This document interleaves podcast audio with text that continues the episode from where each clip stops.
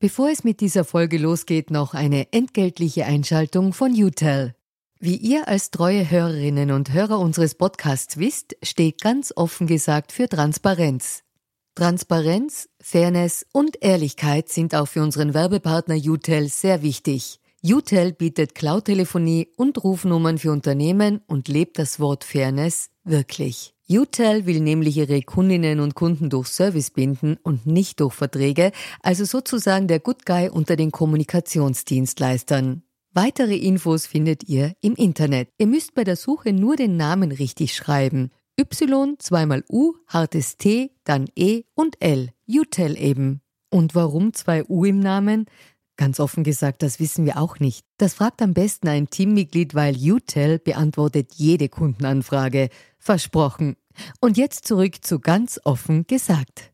Das, was tatsächlich für französische Wähler total schwierig ist, dass viele das Gefühl haben, meine Stimme zählt eigentlich nur dazu, Marine Le Pen zu verhindern, wird aber natürlich gezählt als Zustimmung für das Programm von Emmanuel Macron, dem ich aber eben nicht zustimme inhaltlich.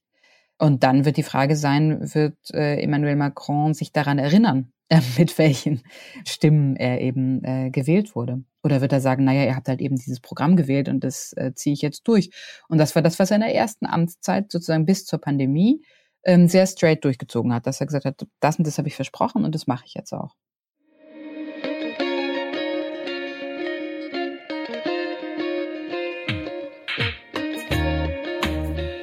Herzlich willkommen bei Ganz offen gesagt. Mein Name ist Solmaz Korsand und mein heutiger Gast ist die Frankreich-Korrespondentin der Süddeutschen Zeitung Nadia Pantel. Mit ihr spreche ich über den aktuellen Wahlkampf in Frankreich, die Amtszeit von Emmanuel Macron und wie hoch die Chancen der rechtsextremen Marine Le Pen stehen, die erste Präsidentin Frankreichs zu werden und was das für Frankreich und auch für Europa bedeuten würde. Hallo Nadia. Hallo. Schön, dass du dir Zeit genommen hast für unser Gespräch heute. Bevor wir bei ganz offen gesagt beginnen, gibt es die Transparenzpassage, woher wir einander kennen.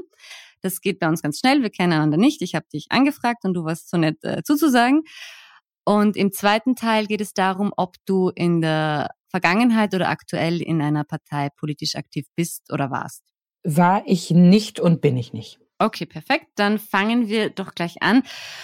Wir sprechen heute über die Wahl in Frankreich und ich muss zugeben, wie wir jetzt im Vorgespräch schon festgestellt hatten, dass das Interesse relativ lau ist, was die Frankreich-Wahl angeht und dass irgendwie alles überschattet ist vom Krieg in der Ukraine und dass normalerweise französische Wahlkämpfe viel mehr mediale Aufmerksamkeit bekommen. Wie findest du das aktuell? Und dann würde ich dich gleich zum Ergebnis des ersten Wahlkampfs befragen. Aber sage mal, wie. Ähm, ja, ich habe auch das Gefühl, dass das ähm, recht wenig interessiert, dieser Wahlkampf in Frankreich. Und ich, es liegt sicherlich, äh, sicherlich am Krieg in, in der Ukraine. Ähm, gleichzeitig hängt der ja aber auch mit der französischen Politik zusammen. Also äh, mhm. Marine Le Pen jetzt als Kandidatin in der Stichwahl teilt sozusagen mit äh, mit Wladimir Putin gewisse äh, ideologische Grundlagen. Also es geht ja nicht nur um die Frage, wie positioniert sie sich zu der äh, russischen Invasion in der Ukraine, sondern ähm, sind die beiden sich ideologisch nahe und das sind sie. Und ähm, dass das so, so äh, auch in der deutschen Wahrnehmung so wenig eine Rolle spielt, dass diese Frau bessere Chancen hat, als noch vor fünf Jahren Präsidentin Frankreichs zu werden, das finde ich schon interessant.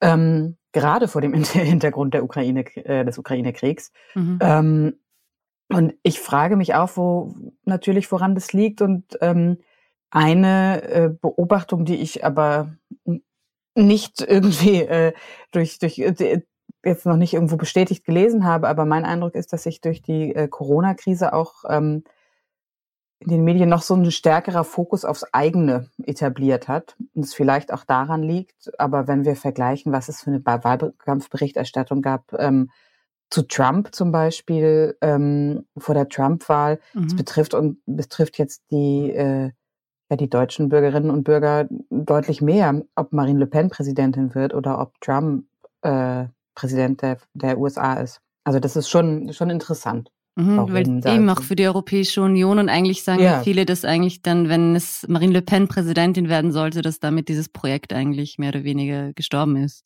Nein, ob das, ob das, ob das dann gestorben ist, also da werden wir noch hinkommen, was mhm. sozusagen, ähm, wie das konkret aussehen könnte, dann eine Präsidentschaft Marine Le Pens und wie wahrscheinlich das überhaupt ist. Ob es dann gestorben ist, äh, die Prognose würde ich jetzt äh, soweit äh, mhm. würde ich nicht machen wollen, aber sicherlich es war jetzt mehrfach das Wort äh, Vollbremsung im Umlauf. Es wäre eine Vollbremsung für die Europäische Union und das, das stimmt sicherlich. Mhm. Okay, ich gehe eben einen Schritt zurück zum ersten Wahlausgang. Also, wie interpretierst du den und hat dich der überrascht eigentlich diese, also im Platz eins Macron, dann Le Pen, Platz drei äh, Mélenchon, dann äh, Eric Zemmour, also Nein, nein, über, überrascht hat es mich nicht. Also man kann über die äh, Umfragen sagen, was man will, aber so die Tendenzen bilden sie ja trotzdem richtig ab und die Tendenz, äh, dass Marine Le Pen und äh, Macron sich wieder in der Stichwahl wiederfinden werden, so wie fünf, vor fünf Jahren, ähm, war eigentlich schon, schon länger klar. Das, was sich verändert hat, ist zum einen, dass ähm, in der Stichwahl dann der Abstand äh, deutlich knapper werden dürfte zwischen Marine Le Pen und äh, Emmanuel Macron als 2017. Aber gleichzeitig, also das eine ist sozusagen, was, was mache ich als äh, Journalistin? Auswertung von, äh, von französischer Presse und mir Umfragen anschauen. Und dann lebe ich hier ja aber auch mhm. und fahre viel durchs Land und äh, habe, glaube ich, äh, mit unterschiedlichen Leuten Kontakt durch meine Recherchen auch.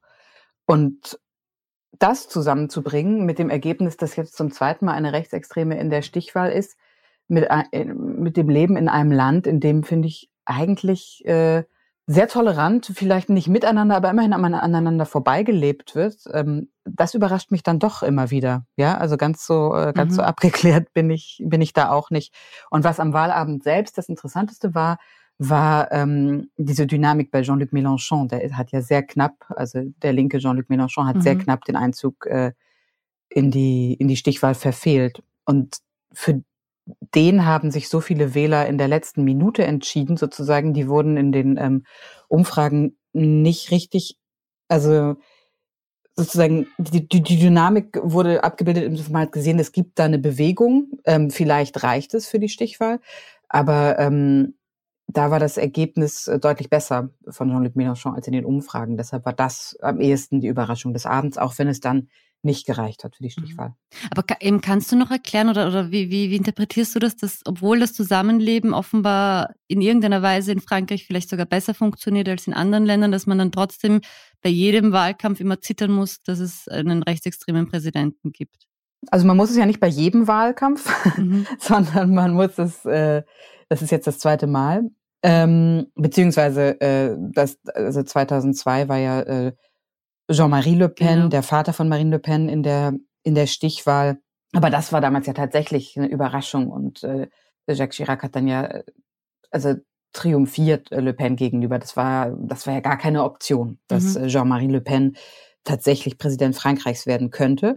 Und also jetzt ist es ja so, dass ich, ich glaube, die aktuell schätzt man so die realistische jenseits von Umfragen, sondern wenn man auch wirklich Wahrscheinlichkeiten unter Berücksichtigung historischer Kontinuitäten und so äh, äh, berücksichtigt, dann ist es vielleicht bei 20 Prozent die Wahrscheinlichkeit, dass Marine Le Pen gewinnen könnte. Das ist gar nicht so wenig mhm. und deutlich mehr als noch vor fünf Jahren. Also das heißt, man zittert nicht jedes Mal und ich mhm. glaube, das ist auch total wichtig. Ja. Ähm, das, und das hat, denke ich, auch mit diesem abnehmenden Interesse an der Frankreich-Wahl zu tun. Das ist so eine Analyse ist von, oh, pff, das ist ja immer das Gleiche. Es ist halt nicht immer das Gleiche. Ja. Ähm, es ist schon, schon eine Entwicklung und die können wir vielleicht jetzt in unserem Gespräch ähm, auch abbilden. Aber ähm, wie ich das zusammenbringe, ist auch, dass äh, Marine Le Pen hat ein radikales Programm und gleichzeitig ähm, eine entpolitisierte Politikerinnenfigur, die sie performt, würde ich sagen, ja. Also sie hat es ja geschafft, dass sie ähm,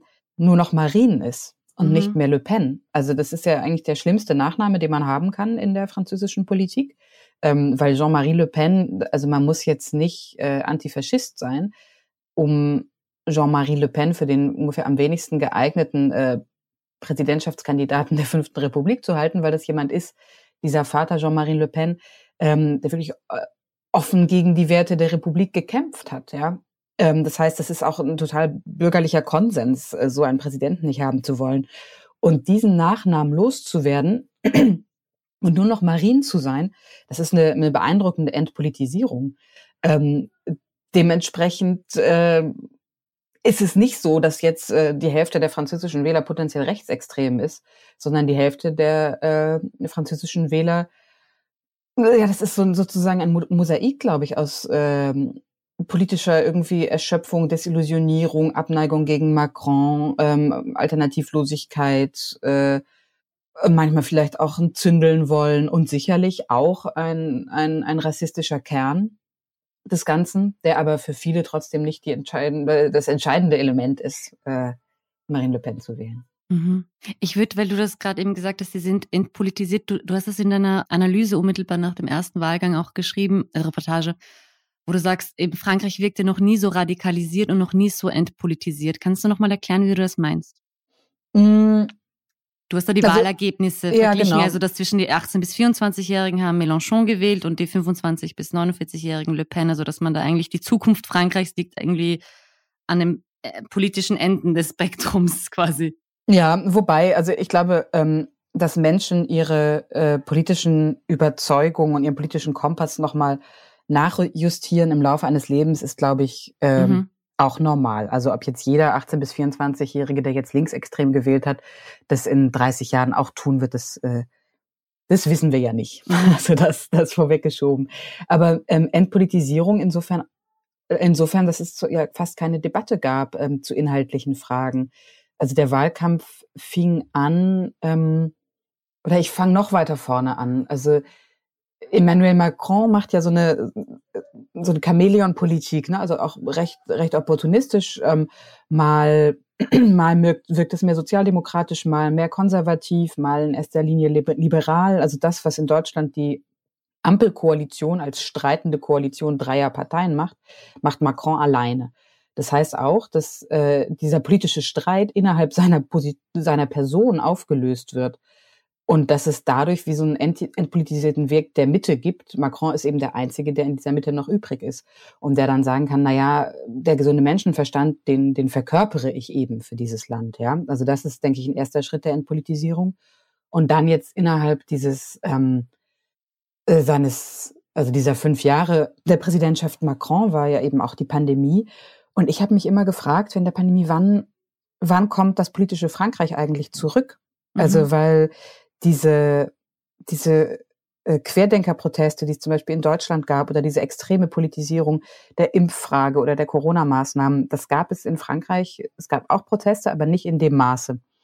Ähm, und die Franzosen, finde ich, haben eigentlich mit enormer Geduld bis Gleichgültigkeit oder, äh, oder so einem sehr starken Rückzug auf diese, äh, Rückzug ins Private, auf diese, diese Pandemie reagiert mhm. und auch vor allem auf die Maßnahmen, die, äh, mit denen die Pandemie, Pandemie eingedämmt werden sollte. Und die auch im Vergleich zu anderen europäischen Ländern eigentlich zu, zu, zu den härtesten gehört hat. Am Anfang, ja, ja am Anfang.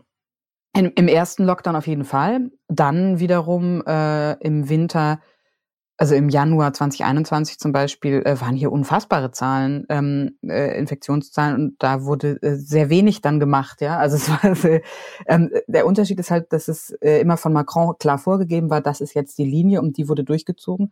Und da hat zum Beispiel auch Marine Le Pen, die sich jetzt ja wieder als oberste Oppositionspolitikerin Frankreichs inszenieren kann, weil sie, in, weil sie in die Stichwahl kommt, war eigentlich eine sehr stille Oppositionspolitikerin. Mhm. Die hat das gar nicht, gar nicht groß genutzt, sozusagen die Pandemie, um eigenes politisches Programm vorzustellen, sondern hat eher die schweigende Staatsfrau gegeben. Mhm. Ähm, Was eigentlich mal, gegangen wäre, also wenn man sich jetzt die Querdenker-Proteste in anderen Ländern und so anschaut, also sie genau. hätte das irgendwie vereinnahmen können, wenn sie gewollt Ja, genau. Hätte. Aber ich, also ich glaube, da war ihr auch bewusst, dass das äh, auf lange Sicht gefährlich ist, sich zu sehr gemein zu machen mit Leuten, deren politische Vorstellungen sich vor allen Dingen aus äh, Verschwörungsüberlegungen äh, nähren. Ja, da hat sie, glaube ich, äh, das gesehen und die, ähm, die Distanz gesucht. Aber nur zu sagen, ich habe immer gedacht, wann, wann kommt denn jetzt hier der Streit zurück? Wann geht's denn wieder los? Mhm. Ja, und dann ging es eigentlich erst, äh, es war, als wenn Frankreich in so einem politischen Winterschlaf war, die Pandemie über, und erwachte dann mit Eric Zemmour, also im, im September ähm, vergangenen Jahres. Da ging sozusagen der politische Wahlkampf los. Und es war dann wie, ich habe das äh, in, in Texten als so, ein, so eine Zombie-Politik beschrieben, also als wenn Politik in der brutalsten möglichen äh, Karikatur ihrer selbst wieder auferstanden ist. Äh, Seymour ist ja eigentlich ein, wenn man es freundlich sagen will, ein Meinungsjournalist, also jemand, der darauf eine Karriere aufgebaut hat, dass er immer das provozierend Möglichste sagt ähm, und dadurch einen großen medialen Raum besetzt. Und wenn man da, daraus eine Politik macht, die allein von Provokation lebt, ähm, dann ja, verändert das diesen gesamten politischen Raum. Und äh, auf diesen Seymour wurde erst, ich fand erstaunlich wenig, wenig reagiert. Das wurde wie so ein, wie so ein Spektakel betrachtet von, mhm. ah ja, interessant, sowas kann man jetzt sagen. Ah, tja, also und ah ja, total schlimm, ja. Aber ähm, es wurde eher wie auch von den Linken, fand ich, wie so ein Oh Gott, oh Gott, so auf Twitter abgebildet. Man teilt immer das eigene Erschrecken und Empören, aber eigentlich inhaltlich wurde wenig dagegen gesetzt. Mhm.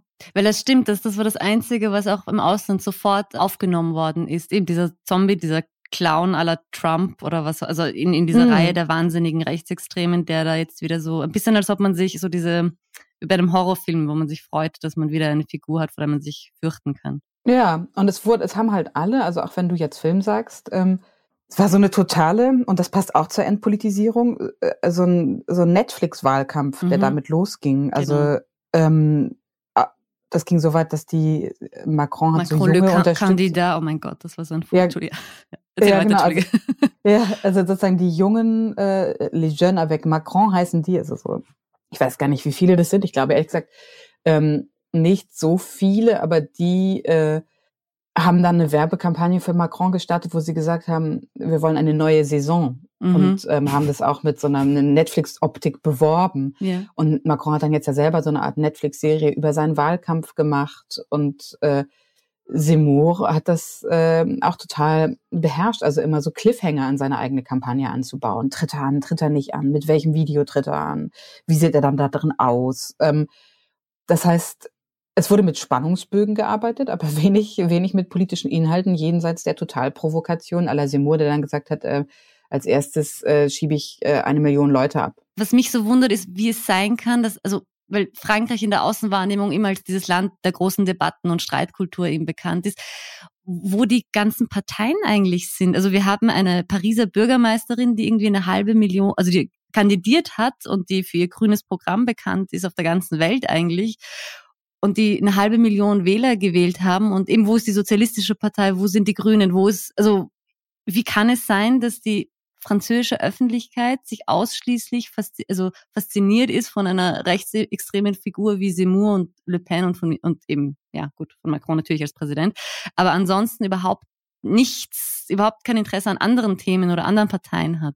Ich glaube, das stimmt so nicht. Mhm. Also äh, es ist jetzt ja in dieser Amtszeit ähm, also es sind sehr, sehr viele Fragen in einer sozusagen. Ja. Wenn wir damit anfangen, interessiert sich die französische Öffentlichkeit nur noch für Macron oder für Seymour? Also ähm, dann ist die Antwort nein. Und äh, die ähm, Antwort ist auch, die Grenzen dieser Entpolitisierung sieht man zum Beispiel, zum Beispiel bei Jean-Luc Mélenchon. Also das mhm. ist, das ist ein, ein linksextremes Programm, was Jean-Luc Mélenchon hat, was auf äh, radikalen inhaltlichen Ideen aufbaut, also ein klar antikapitalistisches Programm sozusagen. Und da kann man dafür oder dagegen sein, aber ähm, man kann nicht sagen, da würde nicht mit Ideen gearbeitet. Mhm. Kannst du da Beispiele geben, ein, zwei Beispiele, die das, die diesen na, das, also er sagt zum Beispiel, wir brauchen eine Woche mehr, mehr Urlaub, alle müssen weniger arbeiten, damit jeder, ähm, jeder sozusagen Zugang zum Arbeitsmarkt hat. Ähm, wir brauchen eine ökologische Planwirtschaft. Also wir äh, brauchen, wir sollen sozusagen äh,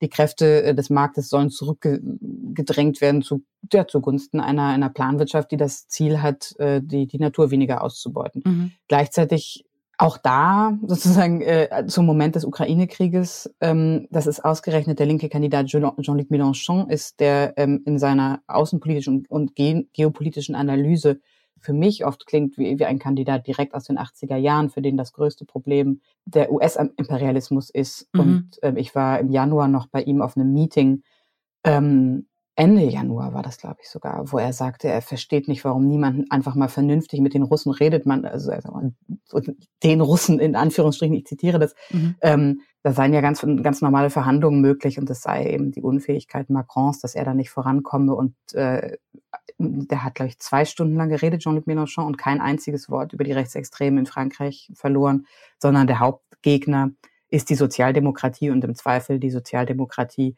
ähm, nach deutschem Vorbild.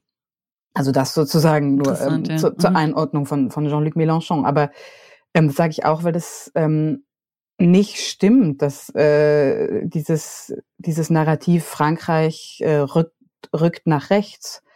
Ähm, es ist ein Teil der Wahrheit, dass wir 30 Prozent der Wähler haben, die im ersten Wahlgang entweder Seymour oder Le Pen gewählt haben, also einen rechtsextremen Kandidaten oder eine rechtsextreme Kandidatin. Und gleichzeitig ähm, sehen wir, dass fast alle französischen Großstädte grün oder äh, äh sozialistisch oder grünsozialistisch regiert sind. Und Jean-Luc Mélenchon hatte gerade in den Großstädten einen irren Erfolg jetzt bei der, ähm, bei der Wahl. Und die äh, Municipal, also die Kommunalwahlen ähm, 2021 während der Pandemie, waren ein Triumphzug für die Grünen.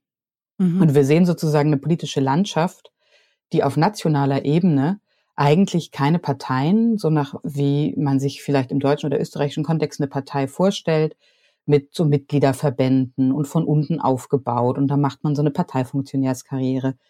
Die spielen auf nationaler Ebene keine Rolle mehr. Sowohl alle vier Erstplatzierten, Macron, Le Pen, Mélenchon und auch Zemmour, haben sozusagen einfach äh, Wahlvehikel als Parteien, also so, sozusagen Fan, Fanclubartige Strukturen, ja, die den Einzug in den Élysée-Palast ermöglichen sollen.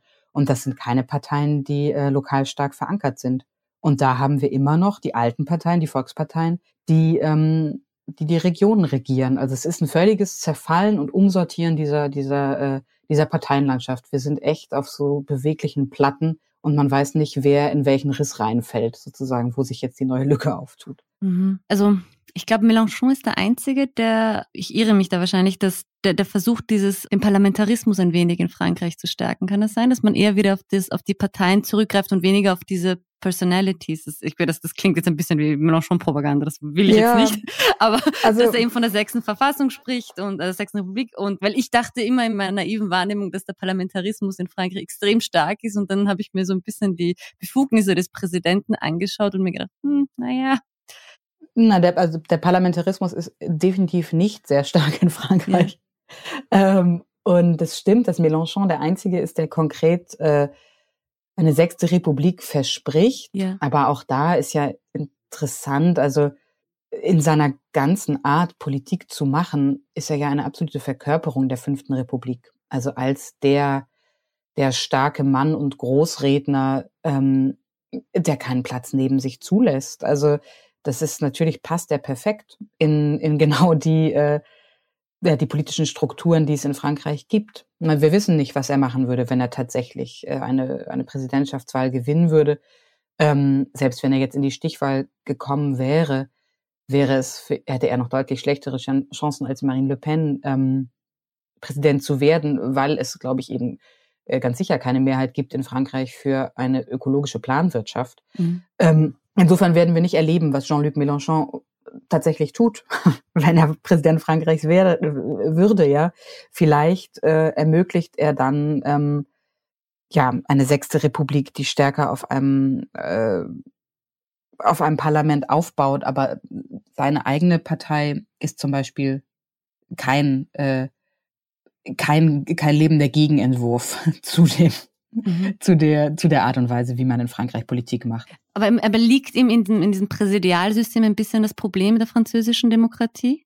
Das ist, glaube ich, immer schwer, das für mich als Person zu sagen, die in so einem anderen äh, Im System politischen aufgewachsen. System aufgewachsen mhm. ist. Ja, also ich will mich da auch hüten immer meinen meinen deutschen Blick, äh, den kann ich ja nicht loswerden, aber ich glaube, das ist äh, eine sehr deutsche Tendenz zu sagen, hä, das Problem ist ja offensichtlich äh, offensichtlich euer Präsidialsystem und für auf mich äh, hat es auch, aber ich glaube, das leugnet auch eigentlich in Frankreich. Und es hat natürlich starke Spuren, äh, Spuren der Monarchie, die es auch, auch in sich trägt, in der ganzen Art und Weise, wie repräsentiert wird. Dieses, äh, das, der Élysée-Palast heißt ja auch Le Château, also das ist das Schloss, wo dann der äh, der Präsident sitzt, der völlig entrückt ist sozusagen von den Tiefen der Ebene, in denen die, die Politik gemacht wird, der einfach entscheidet und den, die große Strecke vorgibt.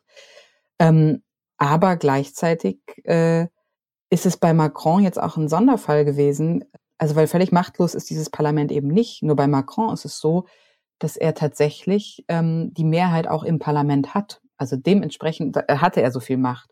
Mhm. Und es gibt aber auch den anderen Fall, den an einer Kohabitation, dass ähm, der Präsident von einer Partei kommt und im Parlament selbst aber ähm, die entgegengesetzte Partei äh, die Mehrheit hat. Aber da sprechen wir noch von dem alten System, wo es ein Zwei-Parteien-System war. Auf der einen Seite die Sozialdemokraten, auf der anderen Seite die, die Konservativen. Und das war bis Macron so. Und das haben wir jetzt nicht mehr. Jetzt wird darüber gesprochen, okay, vielleicht kommt es zu der Kohabitation, vielleicht äh, werden die Linken die stärkste Kraft im Parlament. Ähm, aber davon ist eigentlich äh, Stand jetzt, also es wird im Juni, wird das Parlament gewählt, Stand jetzt nicht, aus, nicht auszugehen. Also selbst so eine Kohabitation ist nicht mehr so leicht herzustellen wie früher, mhm. weil eben diese alten Volksparteien ja Schatten, Schatten ihrer selbst nur noch sind. Aber auch da, Parteien waren nie so wichtig und nie so groß in Frankreich wie, wie in Deutschland. Mhm. Ja, das stimmt. Also, dass man diesen deutschen oder auch österreichischen Blick auf dieses System hat, das ist, ich war, also man kann es halt nicht vergleichen, aber mein Ding war halt vor allem zu sagen, es macht halt einen Unterschied in einem Land wie Frankreich, ob es da eben einen rechtsextremen Präsidenten gibt oder nicht, oder Präsidentin, als in Österreich oder in Deutschland, wo man wahrscheinlich im schlimmsten Fall Koalitionspartner ist und dann doch eine gewisse Kontrolle oder Eindämmung einer anderen Partei noch vorhanden ist. Und das ist in, wäre in dem Fall ja nicht gegeben. Na, es, es gäbe schon eine, äh, also angenommen, Marine Le Pen würde Präsidentin, ähm, Gelb wäre das Parlament, äh, würde sie würde sie ausbremsen können. Mhm. Trotzdem, äh, sie will ja ähm, mit Volksabstimmungen äh, will jetzt eigentlich das ganze politische System umbauen. Also sie will auch das Parlament noch weiter schwächen und äh, sozusagen direkte Volksbefragungen machen für, für manche Fragen und auch die Verfassung ändern. Ähm, das heißt, da kann das Parlament dann auch nicht so viel machen. Ähm, aber aber ja, also der, der, der Präsident, äh, es, es gibt kein anderes europäisches Land, europäisches Land, wo ein einzelner Politiker so viel Macht hat wie der französische Präsident oder die französische Präsidentin. Ja. Bevor wir auf Marine Le Pen kommen, also ich, ich bin da grundsätzlich ja kein Fan von so also Horrorszenarios und dass man das dann immer so, so herbeiquatscht. Also kannst du kurz Bilanz ziehen? Also die, die Präsidentschaft von Emmanuel Macron, also inwieweit diese also man diese Zuschreibungen, dass er der Präsident der Reichen ist, ähm, dass er eben die Mitte, die Mitte verschluckt hat, das hast du schon schon, schon angesprochen, also die, die dieses Chamäleon, dass er, dass er ist, dann vielleicht auch ein wenig auf die Gelbwestenbewegung, die ja auch in, in, in seine Amtszeit gefallen ist und wie ja wie man diese, ob diese Protestbewegung eigentlich noch in Zukunft äh, was zu melden hat in Frankreich? Ja, ähm, ich glaube, dieses Label äh, Präsident der Reichen kommt ähm, aus seiner Anfangszeit, wo er äh, die sogenannte Reichensteuer abgeschafft hat. Und es stimmt, dass es äh, Teil von Macrons Überzeugung ist, äh, zu sagen, Hauptsache es wird investiert, Hauptsache den französischen Unternehmen geht es gut, dann entstehen dadurch Arbeitsplätze und ähm, das zieht dann sozusagen auch äh, Leute von unten mit hoch. Da gibt es ja äh, viele Wirtschaftswissenschaftler, die, die sagen, ähm, genauso ist es nicht.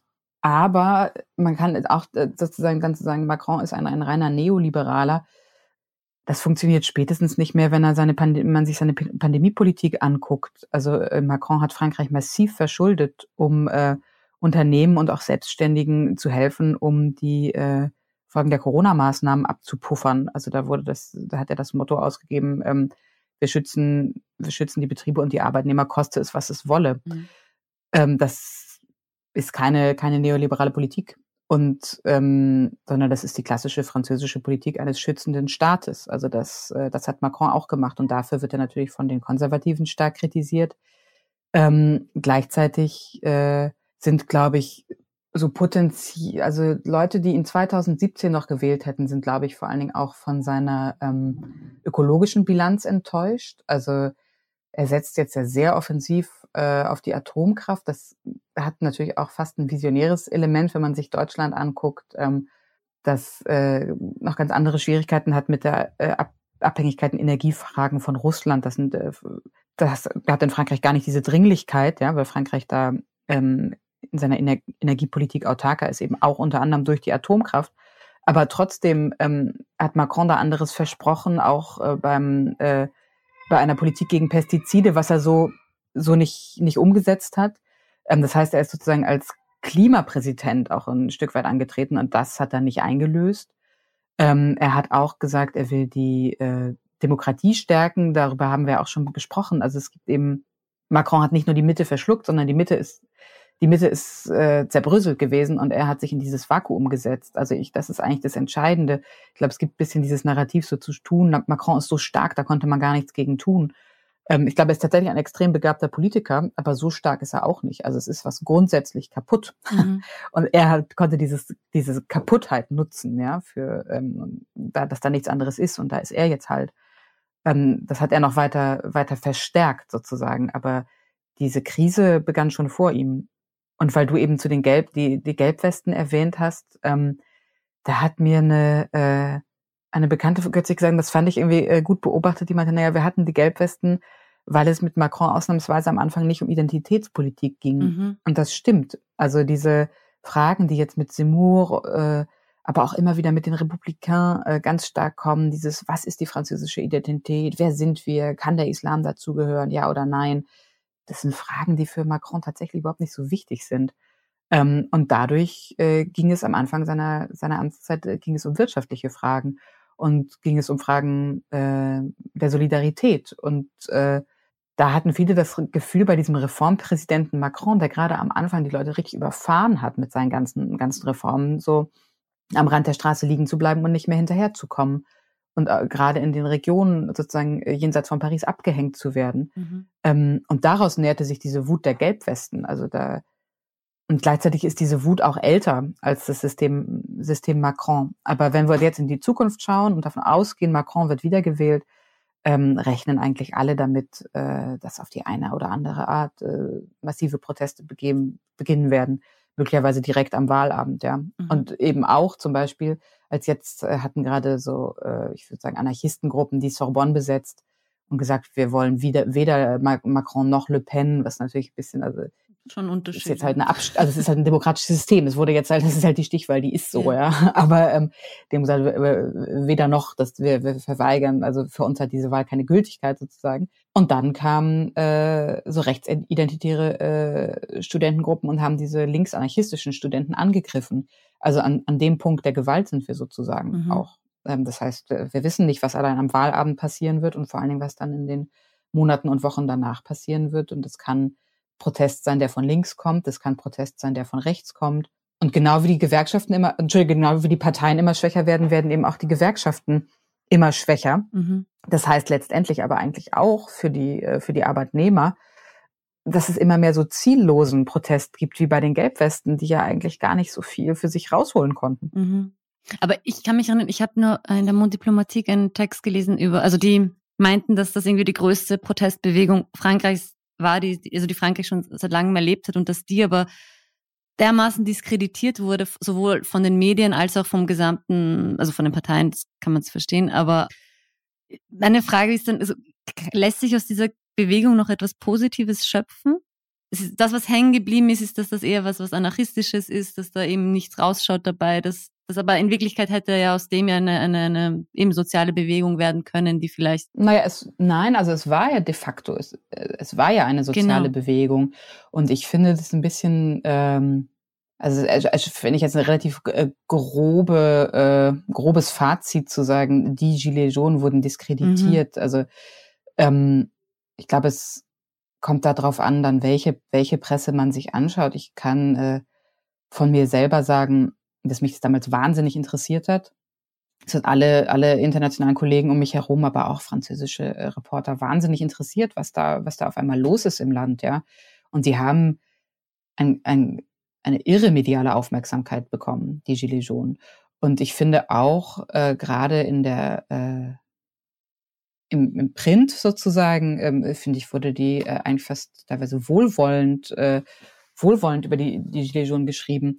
Ähm, und ich glaube, diese, dieses Gefühl von, wie sind, die, die sind so schlecht in den Medien weggekommen, ähm, da ist auch so ein Effekt, dass die Sender, die die Gilets jaunes, glaube ich, oder die Menschen, die sich den Gilets jaunes nahe gefühlt haben, die haben vor allen Dingen Sender geguckt, ähm, die dann auf einmal über sie selbst berichtet haben, ja, also BFM zum Beispiel. Und das ist so ein Dauernachrichtensender, die senden Da hast du sozusagen eine Gilets Jaunes-Demo, am Ende zündet jemand drei Elektroroller an und dann senden die den ganzen Tag diese brennenden Elektroroller. Mhm.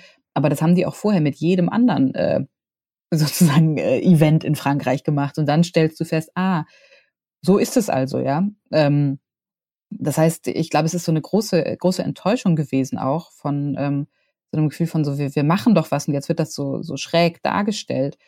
Ähm, und es stimmt natürlich, dass äh, Bilder von Gewalt äh, ja, ver verkaufen sich medial äh, immer am besten.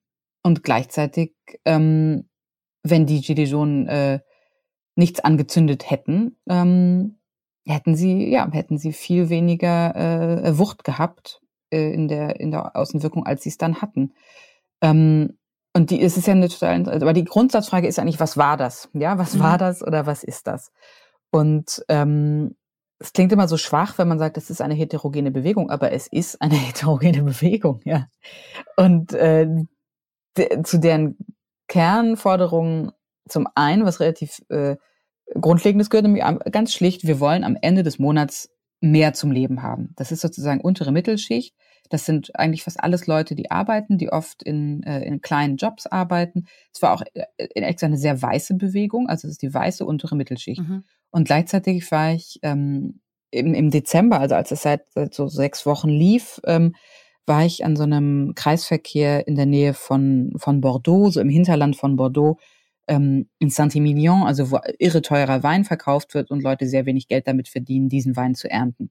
Und am Kreisverkehr waren die Leute, die früher den Wein geerntet haben, also eher dann so, die jetzt Rentner waren oder äh, ja, die, die, die das früher gemacht haben, aber die Leute, die jetzt eigentlich den Wein ernten, waren meistens Einwanderer aus äh, Marokko oder Algerien, von denen keiner am Kreisverkehr sah, war, sondern die waren in so einem Shisha-Café im Stadtzentrum und die haben dann gesagt, na, wir finden das aber schon eigentlich richtig, was die machen.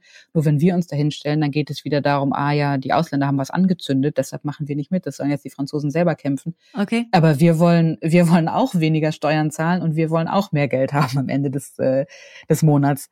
Das fand ich eigentlich ganz interessant, weil es ging auch dann ja viel darum, ja, sind die Gilets jaunes homophob, sind die Gilets jaunes sexistisch, sind die Gilets jaunes rassistisch? Genau, es gab ähm, ja auch antisemitische Vorfälle und so weiter. Und ja, genau, mhm. aber also äh, ich, ich würde sagen, ja, sind sie, ne? In dem Anteil, in dem unsere Gesellschaften halt so sind. Mhm. Also, das ist ja nicht. Aber eben in der ersten Amtszeit hat sich ja Macron noch, also eben es gab diese Arbeitsmarktreform damals nicht, also die, die wurde durchgesetzt mhm. ähm, und mhm. das Rentenalter wollte er ja damals ja auch schon anheben und hat sich dann aber doch mhm. gescheut, das zu tun. Und das soll, würde jetzt aber in der zweiten Amtszeit schon kommen.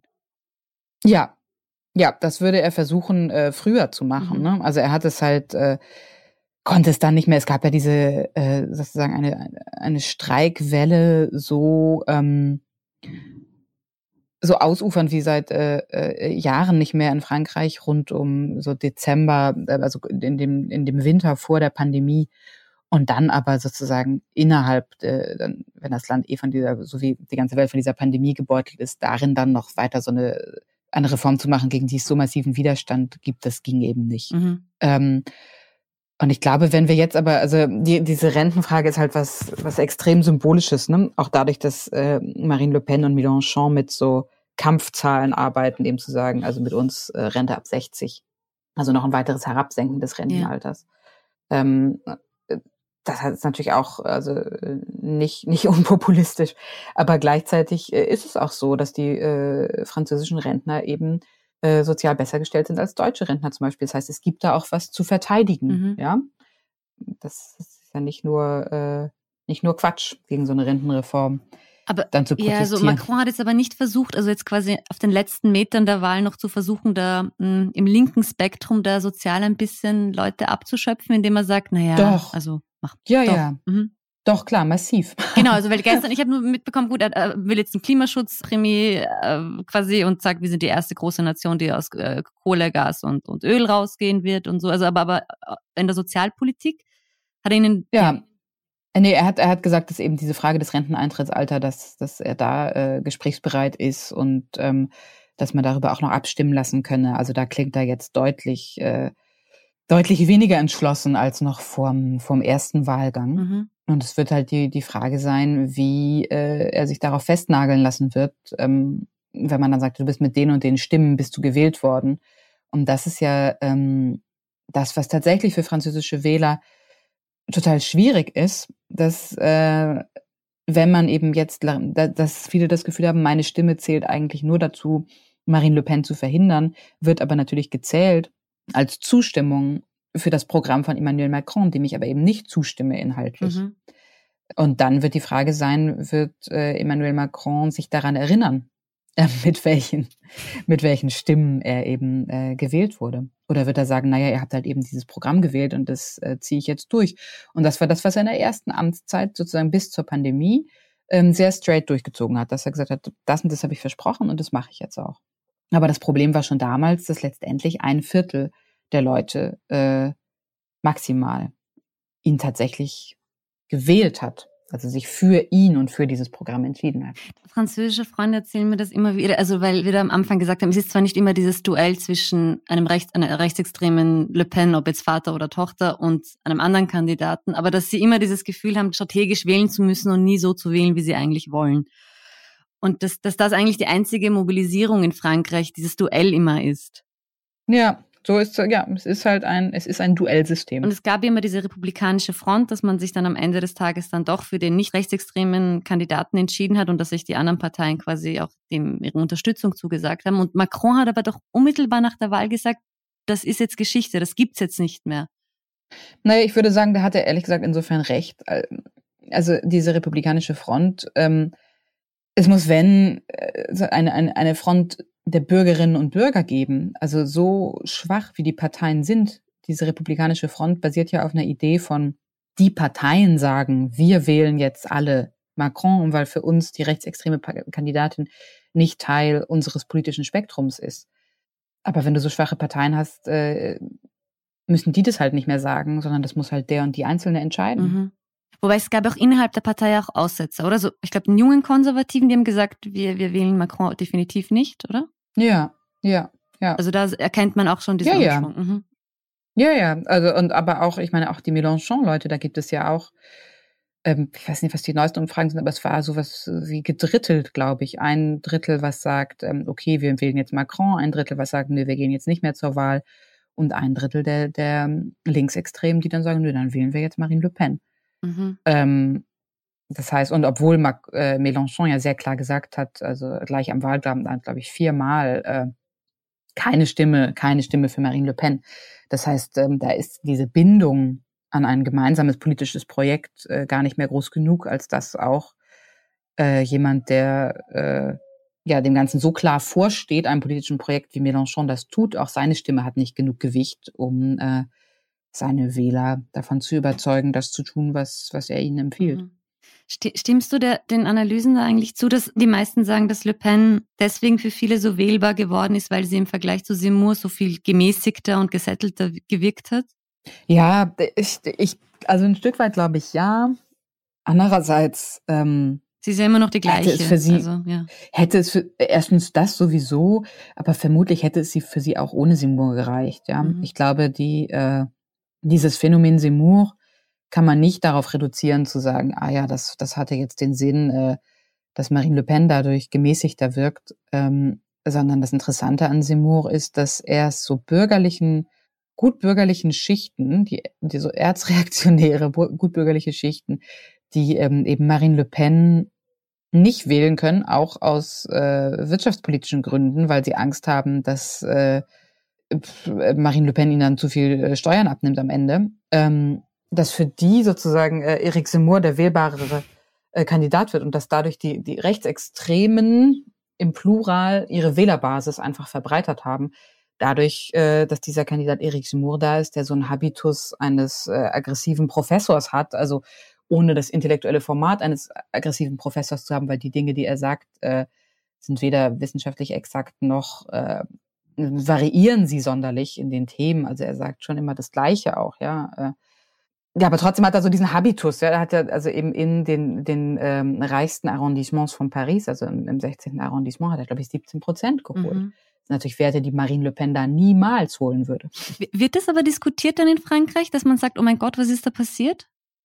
Ähm, ja, das wird schon diskutiert, aber ehrlich gesagt, also jetzt ist sozusagen, natürlich, jetzt ist nicht die Hauptdiskussion mhm, ja, ja, äh, Seymour, weil der, der ist ja eben ist, äh, raus aus dem Spiel.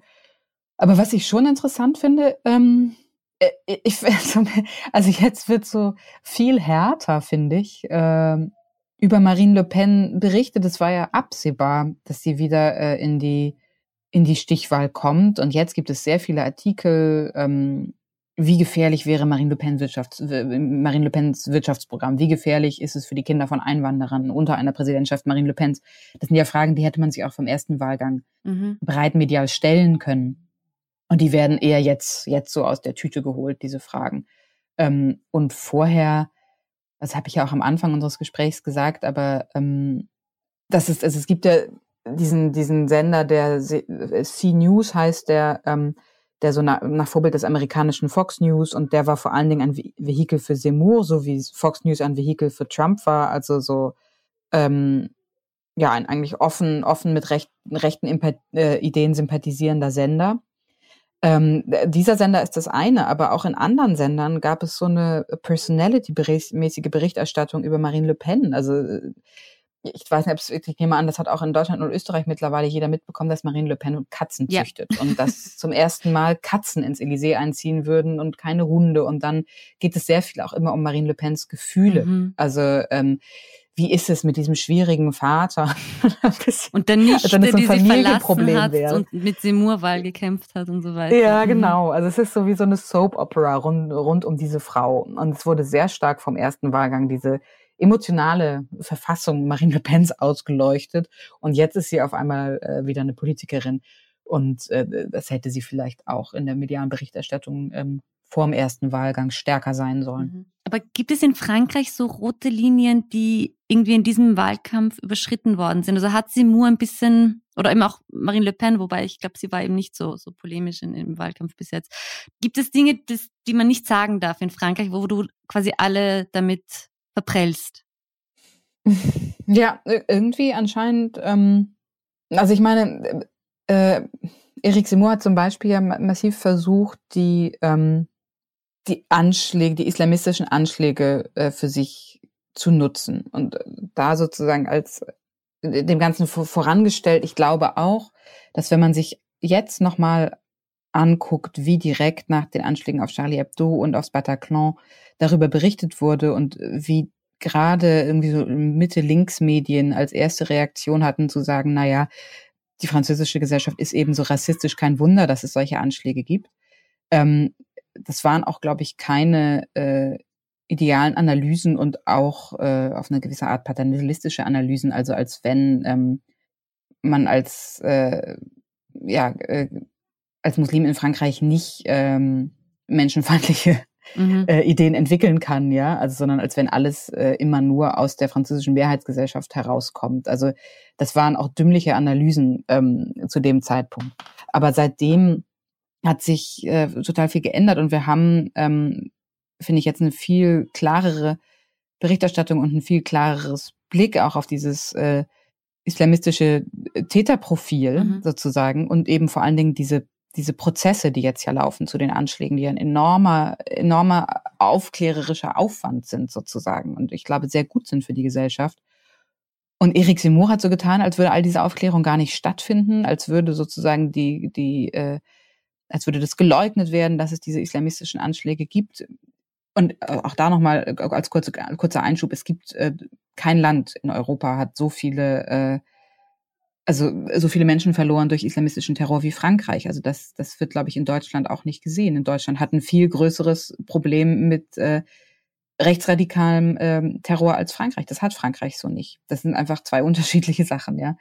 Aber ähm, und Seymour hat eben, als, als gäbe es diese Aufklärung sozusagen nicht und hat sich in der Nacht des 13. Novembers, ähm, wo es eigentlich einfach darum geht, äh, Respekt gegenüber den Opfern dieses Anschlags zu zeigen, hat er sich vors Bataclan gestellt und äh, da gegen, gegen Muslime gehetzt. Und das ist eigentlich, das hätte ich gedacht, ist eine rote Linie, die man nicht überschreitet. Aber offensichtlich äh, ist es keine rote Linie, weil sonst wäre er nicht ähm, Viertplatzierter bei dieser Wahl geworden. Oder ich würde auch denken, ähm, es ist eine rote Linie zu versuchen, ähm, das Regime von Vichy zu retablieren, äh, äh zu, zu also reinzuwaschen, ja, zu sagen, ähm, Frankreich habe gar nicht mit den Nazis kollaboriert sozusagen. Ähm, das ist ja ein, ein, ein intellektuelles Projekt äh, von von Seymour, das zu versuchen. Ähm, hätte ich auch gedacht, dass es eine rote Linie ist. Ist es offensichtlich nicht. Mhm. Also. Eben so, dass man eben sagt, dass er hat eigentlich die Grenzen des Sagbaren dermaßen verschoben, dass in Frankreich jetzt eh irgendwie alles möglich scheint.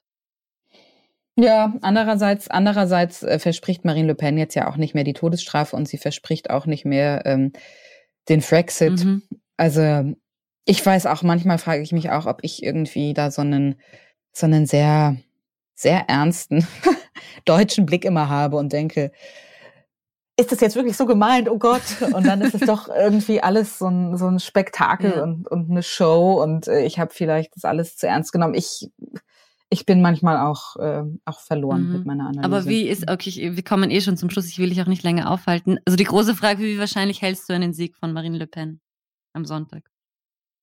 Ähm, ich halte ihn, wie gesagt, also ich glaube, ich glaube, dass dieser Wert von, von 20, 20-prozentiger Wahrscheinlichkeit äh, klingt für mich richtig. Mhm. Und äh, das ist natürlich äh, trotzdem äh, ja, es heißt, es ist nicht sehr wahrscheinlich, aber es ist irgendwie im Bereich des, des Vorstellbaren. Mhm. Und ich fand aber auch, als Marine Le Pen 2017 in der Stichwahl dann äh, 30 Prozent geholt hat, war das ihre Niederlage. Und das fand ich damals schon irgendwie total verrückt, dass das eine Niederlage ist, wenn in einer Stichwahl eine Rechtsextreme auf 30 Prozent kommt, dass man dann sagt, ach, Marine Le Pen hat es irgendwie verbaselt. Ja, das ist ja ein Wahnsinns, Wahnsinnserfolg für sie, ein wahnsinniger Triumph für die Rechten. So weit mhm. sind die ja nie gekommen. Also selbst wenn sie ähm, jetzt nicht Präsidentin wird, wovon ich tatsächlich ausgehe, wird sie auf einen deutlich höheren Wert kommen als, äh, als 2017. Und das macht das Land äh, nochmal ja, schwieriger, schwieriger regierbar und nochmal schwieriger fühlbar, wo eigentlich ähm, noch eine gemeinsame Mitte liegt. Und ich glaube, dass das Problem ist aber eben auch, dass die französischen Wähler jetzt eben nicht ernsthaft die Möglichkeit hatten, äh, Emmanuel Macron abzuwählen. Und eigentlich sehen wir ja seit, also es gab das Bedürfnis, Sarkozy abzuwählen, es gab das Bedürfnis, Hollande abzuwählen. Ähm, es ist halt sozusagen eine, also eine Grundunzufriedenheit mit diesen Präsidenten, sozusagen seit, äh, ja, jetzt äh, seit, seit Jahrzehnten in Frankreich angekommen. Man hat sich eigentlich daran gewöhnt, den Menschen eine Chance aus einer Amtszeit zu geben und dann unzufrieden zu sein und zu sagen, jetzt haben wir dazu keine Lust mehr. Ähm, und diese Chance hat man in, in so einem äh, Duell Macron-Le Pen eben nicht. Es sei denn, man sagt, na gut, dann, dann äh, brennen wir den Laden jetzt mal probehalber ab und gucken, was danach noch übrig ist. Aber gibt es Indizien, wie so, ein, wie so eine Präsidentschaft Le Pen aussehen könnte? Also ich glaube, du warst ja auch in Perpignan, wo der Rassemblement National auch den Bürgermeister stellt. Mhm. Ob man aus dem irgendwie herauslesen kann, wie dann, wie ist denn die Atmosphäre in so einer Stadt, in so einem Ort? Nee, das kann man, also, das, das kann man, glaube ich, wirklich, also, äh, wir, wir sprechen jetzt ja nicht, nicht umsonst äh, über die Machtfülle genau. des französischen Präsidenten, eben weil du das nicht, nicht mit einem Bürgermeister vergleichen kann, der, kannst, der in äh, Frankreich eben auch nochmal deutlich weniger zu sagen hat als, äh, als in Deutschland. Mhm. Aber eben so, man ist dann irgendwie so, so verführt, das so als Minilabor sich anzuschauen. So, aha, okay, gut, ja, sie haben da viele Polizisten auf der Straße plötzlich. Oder ich, ich weiß es eben nicht. Also wie. Äh, also das versucht ja auch, äh, versucht auch Marine Le Pen, deshalb sind für sie natürlich diese Städte auch wichtig, dann immer zu sagen, das ist jetzt unsere Vitrine und wir, wir zeigen euch dann, ähm, wie das Land wäre, mhm. wenn, äh, wenn es vom Rassemblement National, also beziehungsweise von Marine Le Pen regiert wird. Und ich habe mal ähm, eine längere Recherche gemacht in Fréjus, äh, was so als eine der, der ersten Le Pen-Vitrinen sozusagen galt, ähm, was von einem äh, Marine Le Pen äh, Vertrauten regiert wird. Und die Kritiker da vor Ort sagen, es ist eigentlich vor allen Dingen eine relativ korrupte äh, Verwaltung, also wo viel an, an irgendwelche Parteifreunde, Familienfreunde oder so äh, geht, sowohl was Sozialwohnungen betrifft als auch Ämter. Ähm, und ich war bei dem Wahlkampf äh, dann in Fréjus, als der, der wurde dann auch wiedergewählt, der Bürgermeister. Und da saß dann im, im, im Publikum seine Mutter, die sich irgendwie für äh, irgendwie für Tiere stark gemacht hat, aber es ging dann vor allen Dingen auch um Schoßhunde, also irgendwie sollte Schoßhunde mehr, äh, ich, ich will nicht sagen mehr Rechte bekommen, aber irgendwie mehr, mehr Unterstützung und gratis, gratis Arztbesuche also du kannst nicht, nicht eine Stadt ideologisch umbauen mhm. und ein Land könntest du das könntest du halt schon ideologisch umbauen. Also Marine Le Pen will äh, zum Beispiel den Schutz der französischen Identität vor Einwanderung in der Verfassung festschreiben. machst du als Bürgermeister von Fréjus nicht, aber als Bürgermeister von Fréjus stellst du dann, was dieser Bürgermeister konkret gemacht hat, eine kleine Statue auf, ähm, wo die heutige Landkarte von Algerien mit den äh, französischen Nationalfarben ausgemalt ist. Mhm. Und sagt, man hätte äh, nie die Kolonien zurückgeben sollen. Was es für Europa bedeuten würde, eine, das, das hatten wir am Anfang angesprochen, dann machen wir die Klammer zum Schluss. Also eine, eine Marine Le Pen als Frankreichs genau, also Präsidentin, also, wie wird diese Bremsung da ausschauen? 2017 hat Marine Le Pen ja noch klar gesagt, sie will ähm, raus aus dem Euro und sie will auch raus aus der Europäischen Union. Jetzt sagt sie, sie will Europa von innen äh, von innen verändern und sie spricht von einem Europa der Völker. Also das heißt, sie will, äh, so wie auch Polen oder Ungarn, dass ähm, das nationale Recht immer vor europäischem Recht steht. Und das ist aber sozusagen ein Grundsatzkonflikt, den es ja innerhalb der Europäischen Union jetzt schon gibt, in dem aber dann eines der europäischen Kernländer Frankreichs auf diesem Konflikt die Seiten wechseln würde. Mhm. Das, das wäre sozusagen das, was passiert. Und für ähm, Deutschland und Frankreich, die, äh, die ja eine sehr enge Kooperation entwickelt haben, sowohl in militärischen als auch diplomatischen Fragen, ähm, würde sich sehr viel verändern, wenn Marine Le Pen konkret aus gemeinsamen Rüstungsvorhaben aussteigen würde und ähm, auch gesagt hat, also wie weit sie gehen würde sozusagen beim, beim Rückbau der deutsch-französischen Zusammenarbeit ähm, weiß man, glaube ich, jenseits von den Rüstungsfragen noch nicht so genau. Aber es gab jetzt ja zum Beispiel diese deutsch-französische Parlamentarische Versammlung, also den, den Versuch auch deutscher und französischer Parlamentarier gemeinsam an sowas ähm, wie ja, so gemeinsam transnationale Entscheidungsprozesse aufzubauen. Sowas würde natürlich zurückgebaut werden. Mhm. Und auch diese, also gut, Macron inszeniert sich jetzt auch ein bisschen so als Brückenbauer in, zwischen also Ukraine, Russland, also dass er da so als Vermittler agiert. Könnte man da herauslesen, so wie sie sich da positionieren würde? Ja, also ich meine, ähm, man kann sagen, Marine Le Pen äh, bewundert Wladimir Putin. Also es ist ein, ein, äh, ein Land mit so einer starken äh, Herrscherfigur, kommt, glaube ich, äh, dem, dem nahe, was sie sich vorstellt, wenn sie sagt, in Frankreich muss wieder Recht und Ordnung herrschen. Ähm, aus der NATO will sie, will sie auch raus. Ähm, und sie hat ja auch gesagt, wenn der Krieg in der Ukraine vorbei ist, äh, also das heißt also, als wenn irgendwie der, dieser Krieg so, so wie so ein so eine eigene Dynamik hat. Also äh, nicht, wenn Wladimir Putin diesen Krieg beendet, sondern wenn der Krieg sich selbst für beendet erklärt aus sich selbst heraus, dann, ähm, dann wäre Putin für, für Marine Le Pen wieder ein, ein enger, wichtiger Partner. Das hat sie schon klar so gesagt, ja. Mhm. Vielen, vielen Dank für deine Zeit und ich habe viel gelernt. Ich hoffe, die Zuhörerinnen und Zuhörer auch. Ja, danke dir, Nadja. Ja, gerne, gerne. Das war's wieder mit ganz offen gesagt. Vielen Dank fürs Zuhören. Wenn euch die Folge gefallen hat, bewertet uns doch mit 5 Sternen auf euren Podcast-Apps. Merci und auf bald.